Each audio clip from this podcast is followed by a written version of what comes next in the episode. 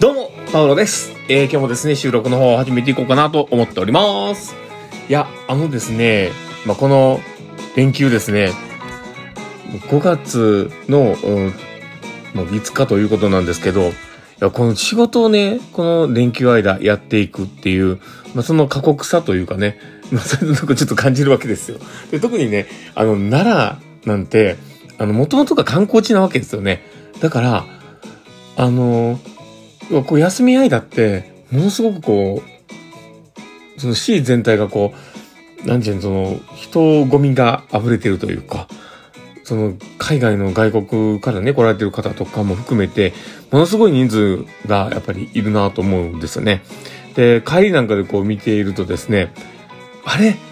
なんかここって、日本だっけなって思うぐらい、周り見渡せば外人なんですよね。めっちゃすげえな。もうね、素敵って言っていいのかどうかわかんないですけど、まあコロナが明けてね、人がいっぱい戻ってきてるんだなっていうのをこう実感させてもらえるような、まあそんなえ祝日でございました。まあそんな感じでですね、明日からまた休みということで、えー、どっか子供たちとね、一緒にまた出かけようかなとは思ったりしております。まあそんな感じでですね、今日の放送を始めていこうかなと思っております。最後までお付き合いいただけると嬉しいです。はい。ということで、えー始めていきます。えーパウロのマインドブックマーク。この番組は、看護を楽しくをコンセプトに、精神科看護の視点で、日々生活の中から聞いてるあなたが生き生き生きるエッセンスになる情報をお届けしています。ということで、えー今日の収録を始めております。皆さんどうお過ごしなんでしょうか？えーまあ、どっかね、お出かけされたりしてる人もいるんでしょうけども、まあ、今日は僕からのメッセージをまたおお お伝えしようかとは思っております。えー今日はですね、どんな話をね、しようかなと思っているんですけども、今日は、えー勘違いしやすい言葉にしてしまう意図ということで話をしようかと思っております。で、えーまあ、今日ね、ちょっと、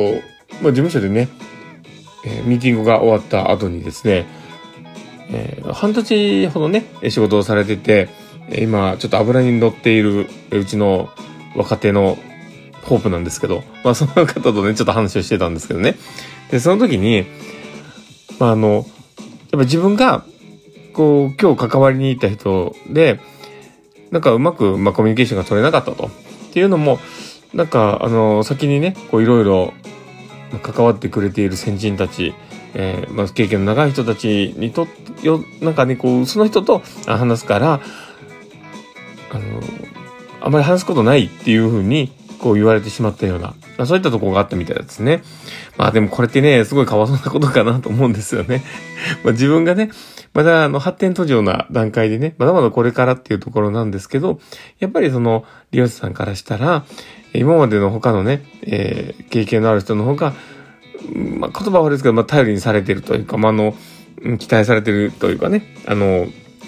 まあそういうところがね、やっぱあるんだろうなとは思うんですね。だから、あの、自分がいた時にあまりこう、相手にしてもらえなかったっていうような話をちょっとしていたんですよね。で、まあその時にね、こういろんな話を、まあ、してたんですよ。やっぱコミュニケーションがうまくいかないなっていうのをね、思ってたのでね。で、その時に、あの、まあ、今回自分がね、返した言葉として、あの、まあ、コミュニケーションをね、僕もこう取っていく、まあ、今までのね、人たちと、やっぱりまだ話せることも少ないかもしれないと。だけど、もうこうやって自分た、自分とね、こうやって話をすることで、まあ、いろんな、あの、状況をね、まあ、こう話をすることで、まあ、僕も、あの、なんとか頑張って、あの、少しこう、理解をしようとするのは、や、頑張ってみるし、言ってほしいっていうような話をね、こう言ってみたようだったんですけど、まあちょっとニュアンスがだいぶ違ったかもしれないですけど、なんかちょっとね、話をしてみたらしいんです。で、えーまあでもそこの時に、あ僕も、あこれはちょっと間違っちゃいけないんじゃないかなって思うところがあったんですよ。で、えーそこの時にプラスで載せてる、その、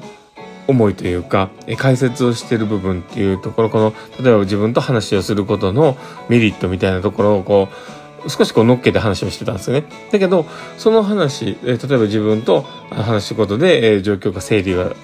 される。で、えーで、その、どういうことが起こっているのか、えーまあ、こっちも理解ができるということをね、ちょっと言葉にしてたような、まあ、ニュアンス的にはね、どうだったか忘れたんですけど、まあ、その話だったんですね。で、でもそれって、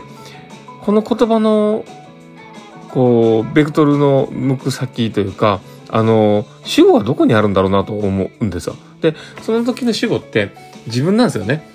だから、やっぱり自分がその状況を知りたいとか、自分がその状況をアセスメントしたいとか、まあそういったところの意味合いを乗せてしまっているんですよね。で、そうなってくると、相手からしたら、じゃあこの人とコミュニケーションをとっても、まあ、要は自分のことしか考えてないんでしょみたいな。まあ、悪い言葉で言えばね、そういうふうに思われがちと。で、で、そこに、例えば、今のあなたの、この、心にこう、もやもやってあるもの、すごくこう、今いっぱいいっぱいに見えているその部分が私が感じるから、その心がいっぱいになっているものを少しでも言葉にして、気持ちを和らげるというか、今、心のコップがすごく埋まってる中で、それをあの1割でも2割でも減らせるように、少しでも言葉にしてみたらどうかなとか、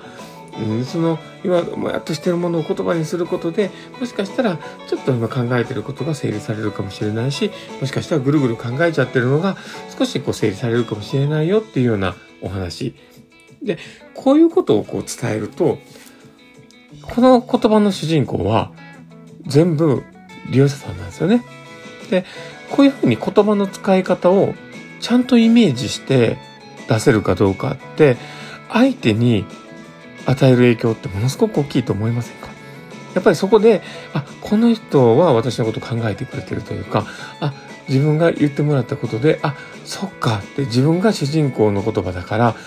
自分のことに置き換えやすいから、あ、そっかそっかって思うかもしれない。で、こういうふうに言葉の使い方を変える、この自分が発することの意図というかね、そこをちゃんと、あの、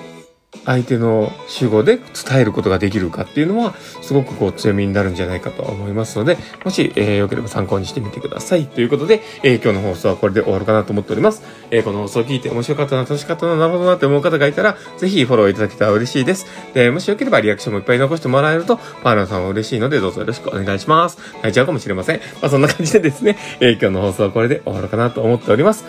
え、この放送を聞いたあなたがですね、明日も好きな一日になりますようにっていうところで、ではまた。